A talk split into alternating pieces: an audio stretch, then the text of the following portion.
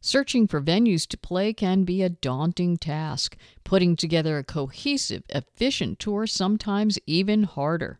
Then finding the right media outlets to review and play your music and promote your gigs can be overwhelming. That is why I'm so excited to be speaking with David Wimble during this episode of the Get Great Gigs podcast. You may be familiar with him as the creator of the Indie Bible and a few other directories that have been helping artists book and promote their gigs throughout the US, Canada, and now the world.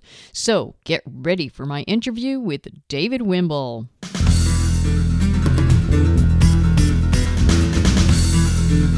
Get Great Gigs. Welcome to the Get Great Gigs podcast, where musicians and performing artists discover how to book more gigs for more money with less hassle. Get ready to learn from the booking agent and artist manager who literally wrote the book on booking. Here's your host, Jerry Goldstein. Welcome to Get Great Gigs podcast. I'm your host, Jerry Goldstein. So today I'm pleased to speak with David Wimble, creator of the Indie Bible, the Indie Venue Bible, the Booking Agent Directory, and now I see Indie Bible Spotify. He just keeps on rolling them out. So welcome, David. How are you? Great. Glad to be with you again. Thank you so much for doing this. I remember we had a number of times where we did a webinar and we did, or a teleseminar, all the way back when we first both were getting started at this whole thing a long time ago. So we've known each other, we've been supporting each other's projects for a very long time. So, what prompted you to start the Indie Bible? Was there something in your background that got you interested in this? No, as is the case with a lot of people in the music business, non artists. Uh, I started out as an artist. I recorded a CD around, I think it was 1998. I'll just try to paint a quick picture of the, the landscape back then. The internet was really new, almost brand new. So, so people were just starting to hop onto it. Still basically dial up back then. And when I recorded my CD, I had that flash of reality that all artists get at some point is that you've handed it out or you've sold it or handed it out to your family and friends. And now what do you do? You know, like nobody knows you, no one knows you exist. So I was thinking uh, the job I had, I happened to have access to the internet, which again wasn't something that everybody had back then. It was just because of specific uh, technical reasons we had a connection at work. So I started poking around and just seeing places maybe on the internet, this new thing that I could uh, send my music to. So one of them was college radio stations, and then original blogs, these free websites like uh, Yahoo, uh, AOL had them, a company called Xoom, X O O M, Homestead. And these were these really ugly websites that all these ads would pop up, but they were free. And so a lot of people said, well, I'm going to go on online and review music. I found a lot of those places where I could send my music to. And then my band broke up and I lost my job. And, you know, I had a really nice collection of information. The whole time that I was surfing around on the web, I was kind of going, someone must have created a map to this thing because this is just a mess. Because what would happen, of course, especially with the free websites, it's like with today's blogs. Uh, someone just said, I don't want to do this anymore. And so it just they just leave it there. Except the thing about today's blogs is they're actually timestamped, so you can look at it and say, okay, this thing's out of date. Back then, you had no idea, so you would go to a website where they'd have these reviews posted. There's no date. So maybe they're uh, still around, maybe they're not. You have to contact them. And so I never did find anything that was kind of like a map to this new internet. And so when I lost my job and I lost my, my band broke up, I said maybe that maybe there's a little door of, uh, of opportunity here. I think this is something people would value. And so I just went right at it full full tilt. And I you know it had to be for all genres because if it was because if it needed a wide appeal, for me, this is how I was going to survive. So I said, okay, I have to, I have to include everybody in this. And I did it. And uh, my first edition was a spiral bound photocopied book, and it was re- received really well. So that was it. So I never actually got back into music again. Been doing this for over 20 years now. I know. I remember my book came out just about the time that you that your first copy of the Indie Bible came out. And, yeah, the internet was so new and so unfamiliar to most artists. I remember seeing your first indie Bible and I went, oh my God, there's just like, there's no addresses, there's no phone numbers, there's only websites. And I was so uh, confused by the by the layout of the whole thing but of course it made so much sense over the course of time and then it evolved so how has the indie bible evolved over the course of time for you now because it's music business and it's you know heavily technology based i have to make sure that i'm on the cutting edge of what people need. So for instance back back when i started back that first edition it was just something new popping into the scene called an audio file an mp3 file. And then they had mp3.com and like everybody would send their music to mp3.com and there was also something popping up uh, maybe a year or so later online video which was just revolutionary. But of course you still had really bad internet back then so it just wasn't practical to to watch a video and, and just a, a, basic website could take 10 minutes to load so having a video just wasn't practical but the technology behind it evolved so then audio took off, video took off. So my job has always been, uh, you know, we go through the book every year, every every single uh, listing with uh, making sure it's up to date, all the contact information is up to date. But I also have to make sure what is re- relevant. Again, going back 20 years ago, there was this other little thing coming up that confused everybody called MySpace. What is this thing? And so, of course, musicians hopped onto it as a way to, to to get people to go to their shows and listen to their music. So MySpace was just this giant that just grew and grew. And uh, of course, then it its day came when to list it was almost comical. You know, you get these like like Netscape was the used to be the browser, and then right. like we would look at people these days with an AOL address. So okay, there was a time when okay, I can't list MySpace anymore because it's just not relevant. Then Facebook kind of took over, and now you can see the same thing happening to Facebook. A lot of people uh, dumped Facebook in 2018. I'm sure it has a lot to do with the uh, security breach. So they're going to IG now and Twitter. So I need up to date information, but I also have to kind of keep my eye on what's going on. And of course, the thing now is streaming. So everybody's moving towards streaming now. It's not like earth shattering, but you have to watch these gradual swings in certain directions. But it really does mean that every single year you have to do a major update to all of your resources. Yeah, absolutely. Every year I say to myself, it's not going to be as bad this year as it was last year. And we go through, and there's just hundreds and hundreds of places that are just fallen by the wayside. It's unbelievable. And the problem is these days is you've got some really amazing websites because people, a lot of people just use templates now you've got this beautiful website and here's what we're doing it's going to change your life and you check around and there's no inform- in- indication that are they still active and thankfully a lot of them have social media links so what we'll do is we'll check the social media links and if you see the links are really old say okay these people are gone you know one of my pet peeves is 99% of the people that do pack it in they don't remove their website they just leave it there sit, sitting there so it's it's very frustrating for me and, and other people too, uh, especially when it looks like this amazing new product and you find out that they're they've come and gone already. You must have a large team, or is this just you and a few people doing all this research? no, it's just me and one other guy works part time. Wow. wow. I mean, that's a lot of work because I remember when I was doing the research for all of the resources in my book, it took days and days, months to just update everything and to find out what's still happening and what's not happening. And I certainly wasn't updating the book as often as you were updating Indie Bible. And now there's not just the Indie Bible, you have multiple directories, so you're busy all the time. Yeah, it's you have to at some point realize that you can't list everything not well you know the truth is not even close to everything right and you just kind of have to be happy with what you do have listed. It took me a long time to get to that place because every time that somebody would mention a new website that I didn't have listed, I would take it personally. So oh, I'm letting people down. And now there's just so much stuff pouring in. You just do the best you can. So we try to keep each directory up to date, full of information. So when people purchase it, they won't they won't be disappointed. They'll say, okay, I've this is money well spent. The challenge is always what are the new things that are people uh, attaching to these days? We have our, our venue directory that, as you know, we created probably 10 or more years ago. I had no idea there were so many venues in North America. So you do the best you can. You take all the major cities and then all the secondary sized cities. The amount of information is overwhelming.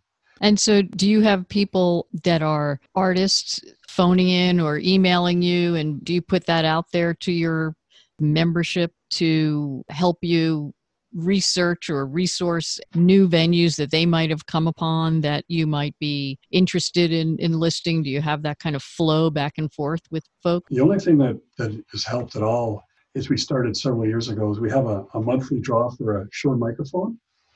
So everyone that, that sends in an update, whether it's a new listing to add or someone that's, that uh, has moved or isn't uh, relevant anymore, we put their, their name in for a draw. I mean, there's a lot of enthusiasts they'll get in touch usually because they want to win the microphone. Uh, there's some people that get in touch just as, as an appreciation of what we're trying to do. It's just never flowed, as you say. Right. Everybody's going 5,000 miles an hour.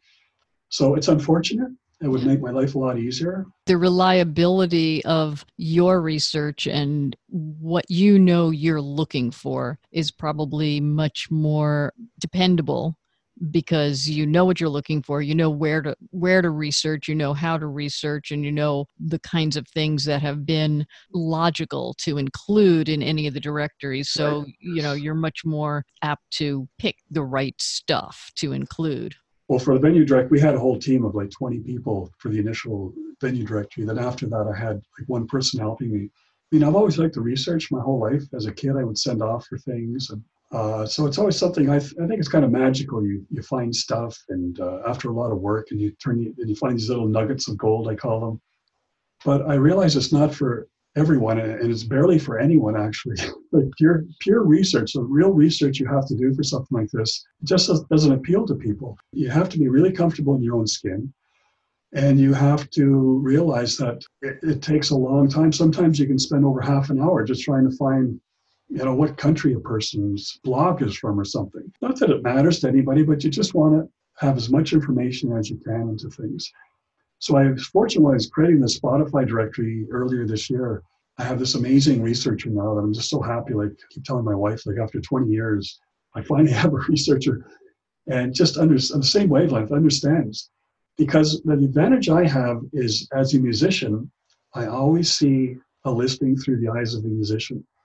Is well, this something so great for musicians out there to know that yeah. there's somebody working for them, being in their mind and and understanding what it is that they're looking for and what their frustrations are. Exactly. From that perspective, because just like you said before, doing that kind of research, artists who are looking for gigs, for instance, using the Indie Venue Bible, that wealth of information, it's a frustrating long hard task arduous task for them to figure that stuff out. So it's a must have been such a welcome relief to artists who were familiar with the indie bible to go this is the next logical step. How great is this? Well the thing about the uh, indie venue bible is it's the same with the indie bible since we started the database. Just to go back for a sec so the indie bible original physical book and then ebook we would just have sections for punk metal, hip hop, jazz, whatever it was. And some are multiple genres. So we had like kind of a mainstream or for, for multiple genres, or some would be punk metal. So you have to put them in one or the other. So we would put whichever one it was most aimed at.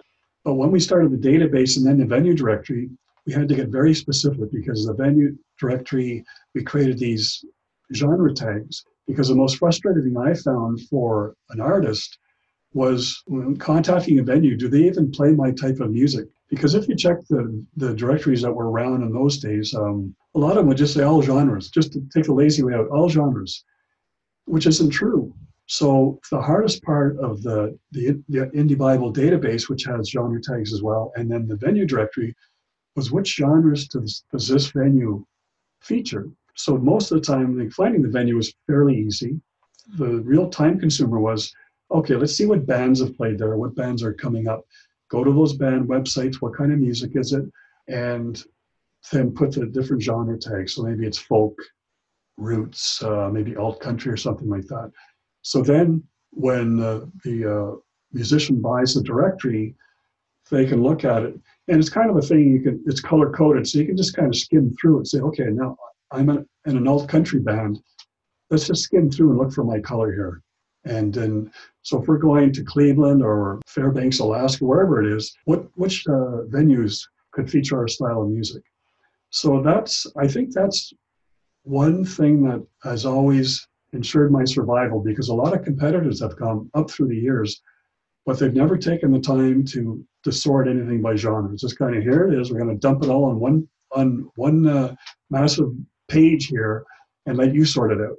So I've done the sorting out for the people before they get the, the book, and I think people appreciate that. Oh, I mean, I know that I I certainly appreciate it as a booking agent. I would use the like Pollstar and Musicians Atlas and and uh, Billboard and go through and run into that all genres category so many times and then call up and it's and it's a jazz place right. and I'm trying to book bluegrass, or it's a hip hop room and I'm trying to book folk or, or acoustic music. So I totally appreciated that level of detail. But the other thing that I think you also did was to divide North America into multiple regions for the indie venue Bible. Right. Am I correct on that? It, was because it, it turned out to be a massive directory. Again, I think with all my directories, if I'd known what I was getting into, I would have never ever started it. But we, the original directory was 30,000. Uh, it was venues, festivals, colleges, and concert series. And, and, originally it had booking agents in it as well. So it would have been like 2,000 pages or something, whatever, whatever it was. And it just didn't make any sense that someone just wanted to tour around uh, Cape Cod or something to, to get this massive directory. So what we did, we just split it up into six regions, uh, seven actually, we had one for Canada as well. And so then somebody could say, okay, um, I just want one for the Northeast. Uh, and then we had a package if everyone, if they were doing a cross country tour, they could get all seven regions and it was for a really great discount. That makes a lot of sense because you have so many regional artists that just stay in their region and they don't need to have the the information for Boston if they're in Seattle and right, no intention of going to Boston. And then when they do have an intention to go to Boston, then they can buy the, the Northeast regional directory and not have to deal with the Midwest. Made a lot of sense to me. And most booking agents that I know are working within a regional concept so that they might actually have artists who they're just focused on one particular region that they are the the agent for that particular region as opposed to booking the whole country or the whole world. What are some of the ways that you suggest to artists to actually use the indie venue Bible as they're planning their tours? I think one of its best advantages is that we have a lot of places that are between destinations. So if you're in New York or wherever, New Mexico, you know, you're going to go to the main cities, Albuquerque, um, Santa Fe, Taos. So we'll have places that are in between. So you don't have to drive 300 miles. You say, hey, there's 100 miles. There's this other place, features our style of music. We can try and book a gig there. That's where especially re- relevant when you're in some place like Canada. You know, I live in Canada. So if you're doing a cross Canadian tour, it's a lot of downtime. There's a lot of uh, a lot of driving, a lot of driving. driving. So when you're in areas like that, California, be the same kind of thing, Northern California, you can hit a lot of places along the way.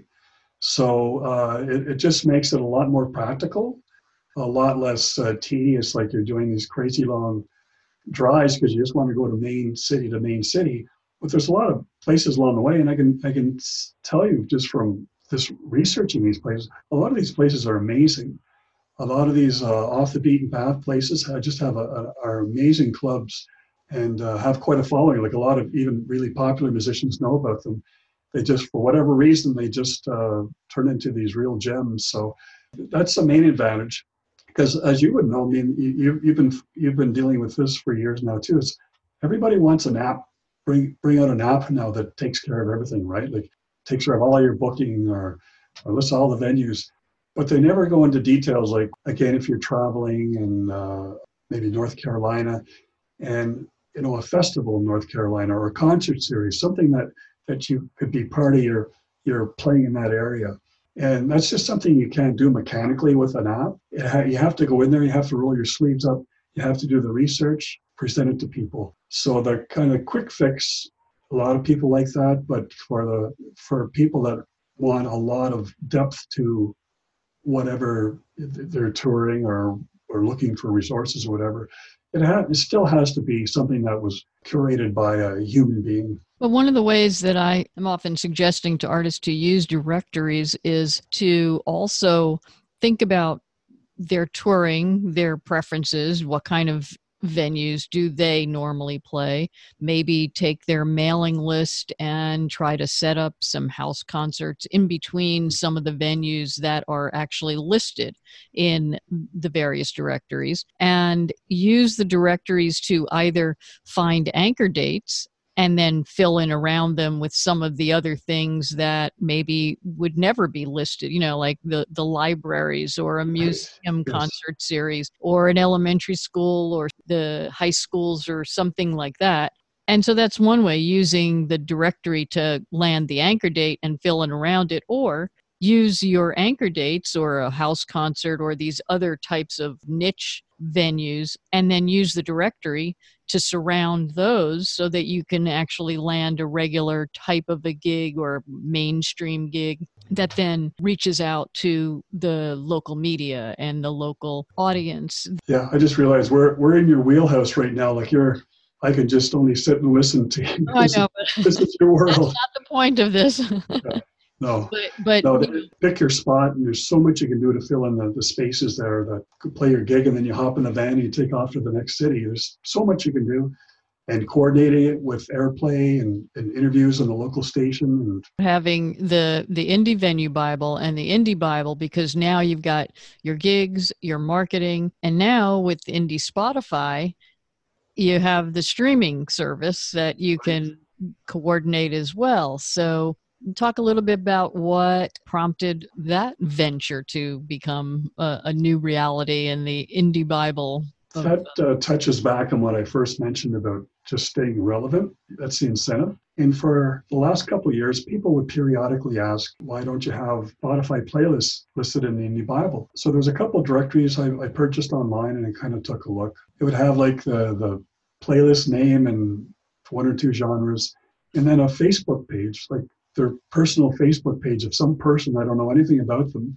And most of the time was outdated. And then they would have like actual Spotify curators. So they'd have, you know, Fred at Spotify.com and then some other Facebook page or something. And I realized that the thing that makes playlist curators different, the Spotify playlist curators, they're not like bloggers or review websites or anything. They don't have like a website. So this is what I do. I'm a I'm a playlist curator.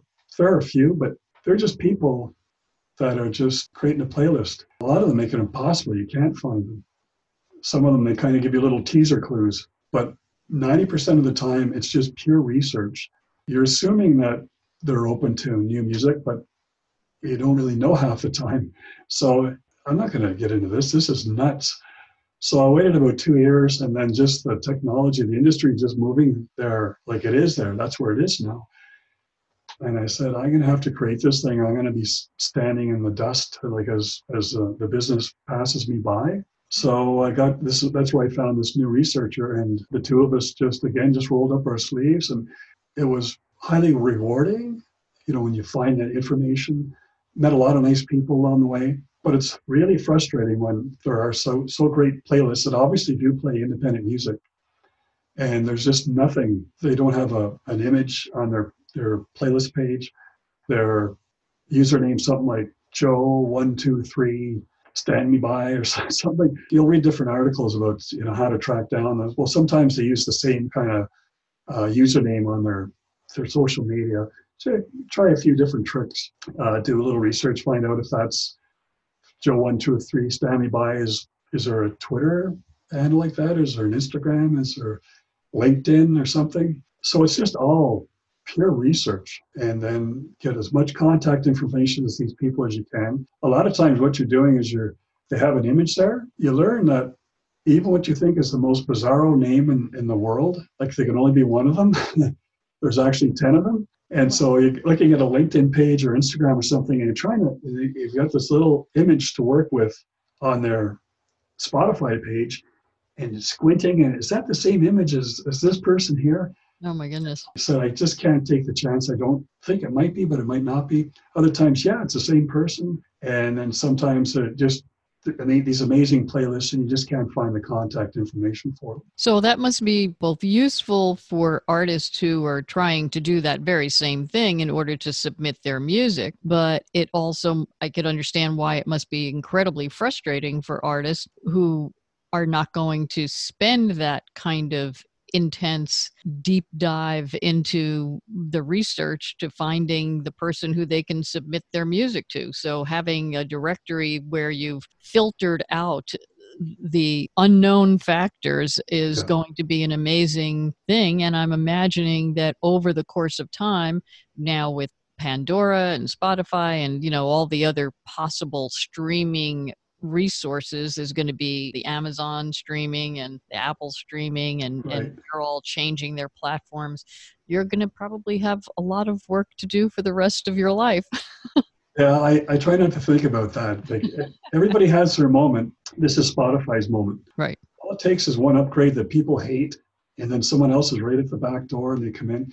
Uh, a good example is when, again, when going back 10 or 15 years, I forget how long it was, when we started the venue directory, that's when MySpace was still ruling. It was untouchable at that point. And it was so great. The layout was amazing for somebody like me because what I could do is I could go to an artist's website and they'd have all their gigs right on page one, all their gigs coming up. So I would know that, say they had 10 places listed, I would know that these 10 places are still active venues because this guy is going to them or this, this woman is going to them. So it was great for me and uh, it really helped with the research. Downside is when when it starts to disappear, and some other, in this case, Facebook is coming back. You've got this hundreds of pages of these MySpace links to these different venues that, used, that the venues used to have their MySpace links as well. So they would also have, which is even more relevant. They'd have, you know, so and so's coming next week, and then and then September 5th, uh, so and so's coming. So then I would know, oh, this this venue is still active. With Spotify, this is their moment the moment that they take a, a, turn for the worst and someone else comes up, all that work goes down the toilet. So I'm just taking it all in stride right now. I checked some of the other ones. There's also a, a streaming company called Deezer. It's kind of like Spotify's indirect competition. They've been around a long time. They really haven't got a lot of traction, but they're kind of like that's that's their main thing. And you can see Apple Apple's going full streaming. So it's just a matter of the, the battle of the marketing, right? Yeah. It's just uh, how long can Spotify hang in there, how, or how long can they not screw it up? Right. And uh, of course, the competition is going to look and say, what, what what can we do to to get an advantage over Spotify?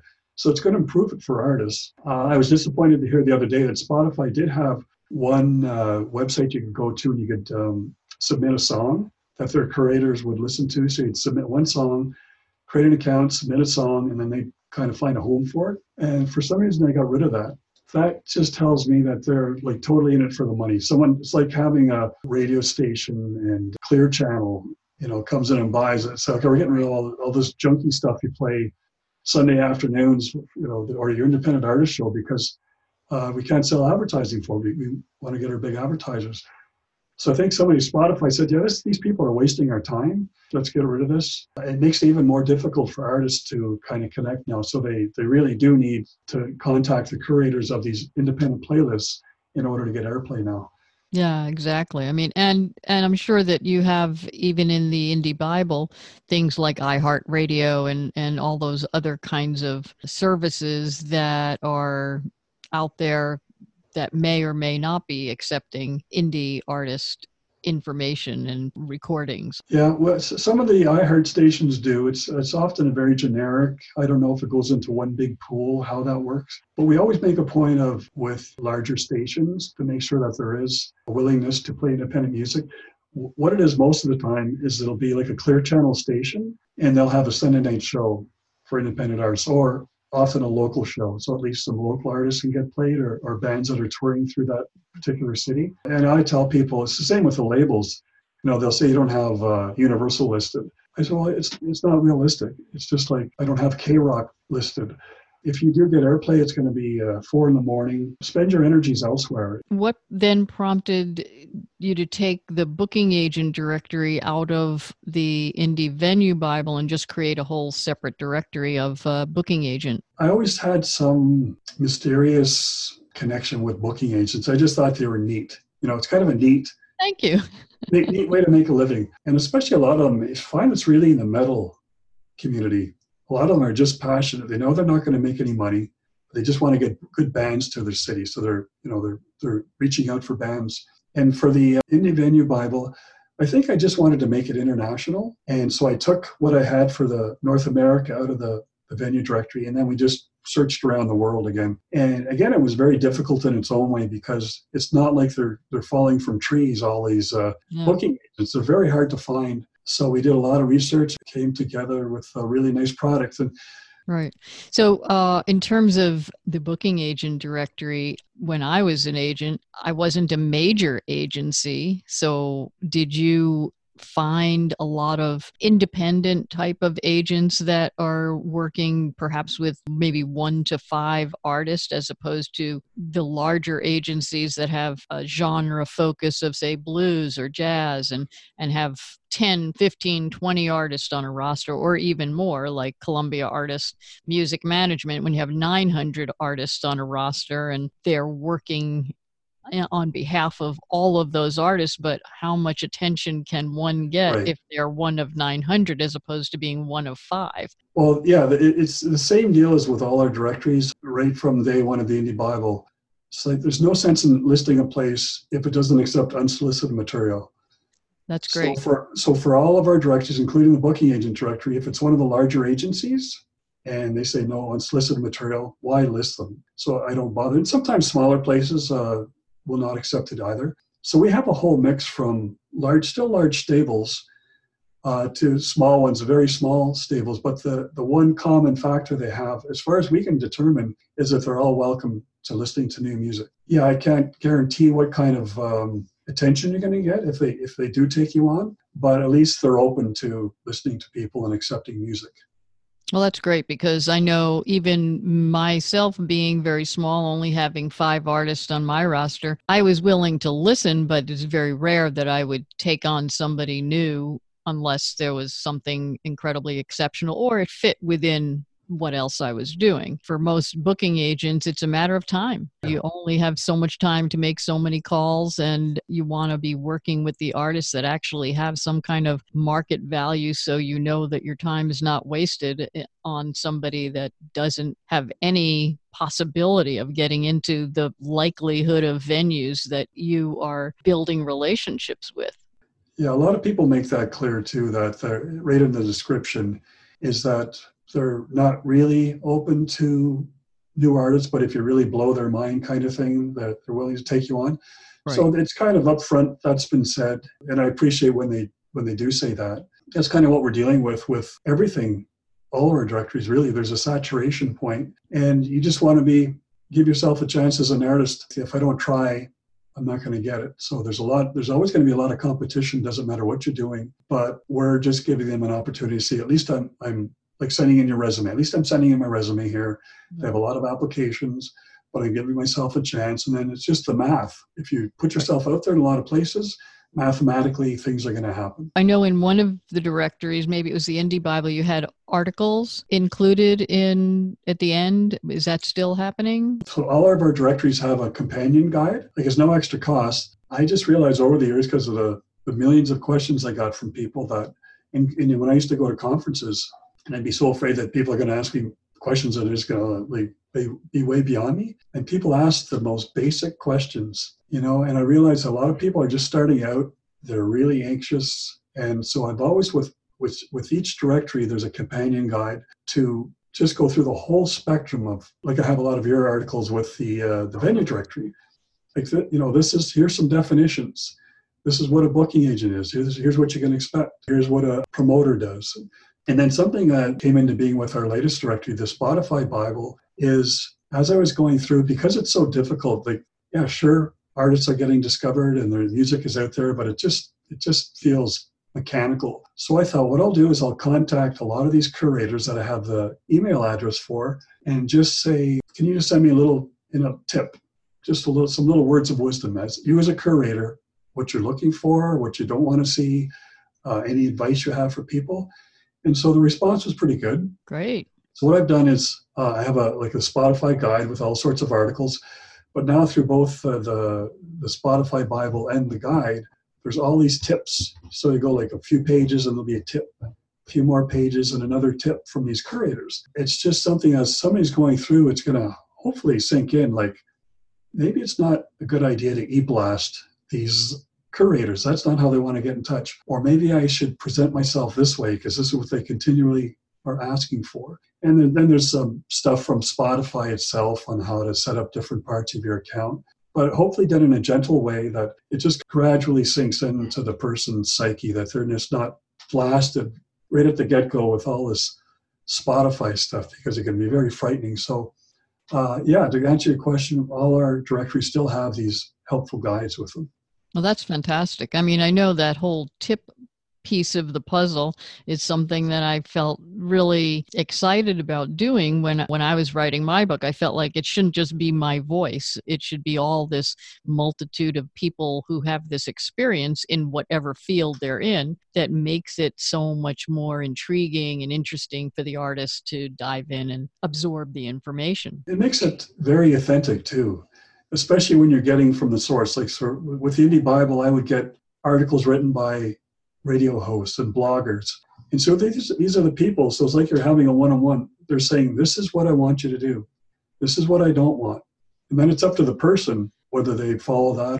The reason why having these little little snippets and having your tips uh, that pepper the pages, hopefully they'll at least look at the tip. The tips are much easier to absorb yeah. quicker to read at a glance. You can do what you can do there and hope that people are taking advantage of all the amazing resources that you've been able to provide for them. With all of the work that you put into separating out the genres and specifying for artists how to dig down and isolate who they are specifically interested in getting in touch with or where they specifically will be most appropriate that if artists do that that they should really only be sending to those people and that they really should even dig down even more to be able to say pick 5 of their top and mm-hmm. really work those 5 that you could always add one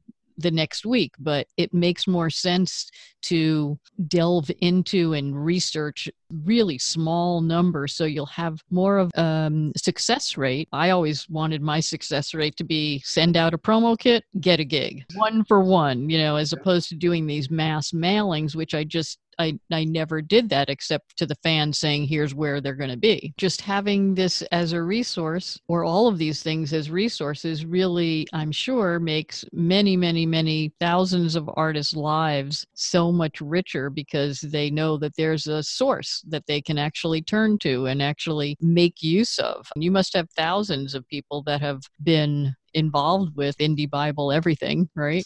Yeah, uh, unfortunately, I, I don't travel much anymore. I don't travel at all, actually. And it used to be so wonderful. I'd set up a booth, and all these people would come up to me just thanking me.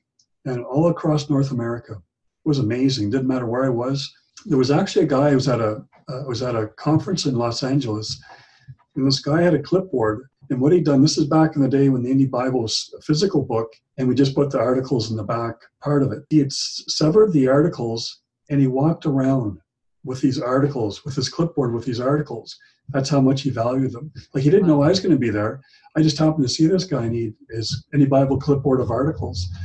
And uh, it used to be so heartwarming. I mean, people were enthusiastic and, uh, you know, thank you very much. But I don't get that as much anymore because I just, I don't get out anymore. And over the years, it's been wonderful, but yeah, I really miss it but still are influencing and providing many thousands of artists with valuable tools that even though they're not telling you mm-hmm. directly they are using it because you know that more and more people are buying them right exactly. Especially with the spotify directory that anybody that's tried it i know they know exactly how much work went into it because you can't just go to google and type in some genre like hip hop, Spotify playlist, and all this wonderful information is going to come up. So I think this is a real turning point for me because people will have a, a I think just a deeper respect for how much right. uh, actually goes into research. As any distributor or manufacturer of CDs, you know, everybody has to change to the next new technology and uh, figure out ways of making it all work. So the fact that you have the skills and the talent to research this stuff, you know what to look for, you know right. how people are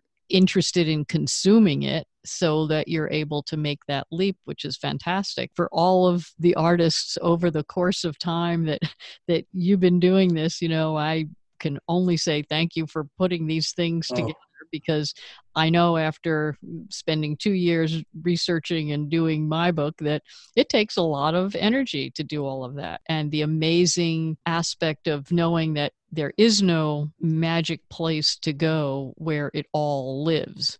Exactly, you know, yeah. In a concise, consumable, logical manner. And there is no place to do it. So so when you take that time to put it all together, knowing from being a musician, from knowing the points of interest that musicians gravitate towards. You can see artists going, wow, this guy knows me. He understands what I need. Yeah. I love it. yeah, that's the intent is is to always make sure I have that focus. But I really appreciate you saying that. Uh, it's nice to hear that. So many artists that that I've dealt with say, "Well, I'm using this or I'm using that," and what do you think about that? And and trying to give them tips on how to make the most of it, how to maximize their relationship to a particular directory so that they can create a valuable tour, that they could create a, an efficient tour going from place to place and not winding their way from Boston and then end up in Philadelphia and then end up mm-hmm. in Ohio. Right. That there's a lot of places in between. And so having these directories where you've done that kind of nitty gritty place to place in between spot research really is going to make a difference in artists' bottom line, quite frankly. Yeah. yeah, what we do with the venue directory too is with that idea in mind is is for every new state heading, we put a map of the state so somebody can look at it and say, okay, we're, we're playing in San Francisco, like what else is around here? Right, right. And then they can check throughout the, that that particular state and find places to play. Well, this is great. I mean, I'm I'm very excited about it, and I'm very excited that the new directories are going to be out there. And so I'm going to let people know on the show notes to this podcast episode how to go and get any and all of the directories so that they'll be able to have a direct link from the getgreatgigs.com website. So, David Wimble, thank you so much. Thank you, Jerry. It's great to talk to you again. Really appreciate it. And please do go to the Indie Bible to check out all the directories, and we'll have a link in the show notes so that you'll be able to go directly there. Have a great rest of the day, David. You too. Now, the Get Great Gigs podcast is all about helping you book more gigs for more money and create a profitable touring career. So please subscribe to the podcast on your favorite podcast platform. You'll find podcast current platforms on the getgreatgigs.com website. There, you may leave your comments and please share this episode with others who might benefit from this information. Visit getgreatgigs.com backslash 002 for show notes and downloads to this episode. And let me know how these touring strategies begin to make a difference for you. I can't wait to hear about your success.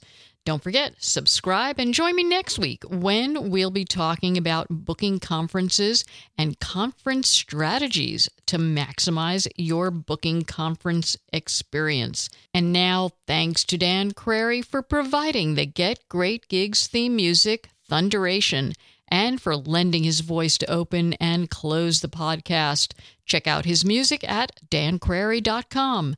Until next week, thanks for listening. I appreciate you subscribing and being a part of the Get Great Gigs community of touring artists. Your work really enriches our lives. Thanks for listening to the Get Great Gigs podcast. Visit us at getgreatgigs.com.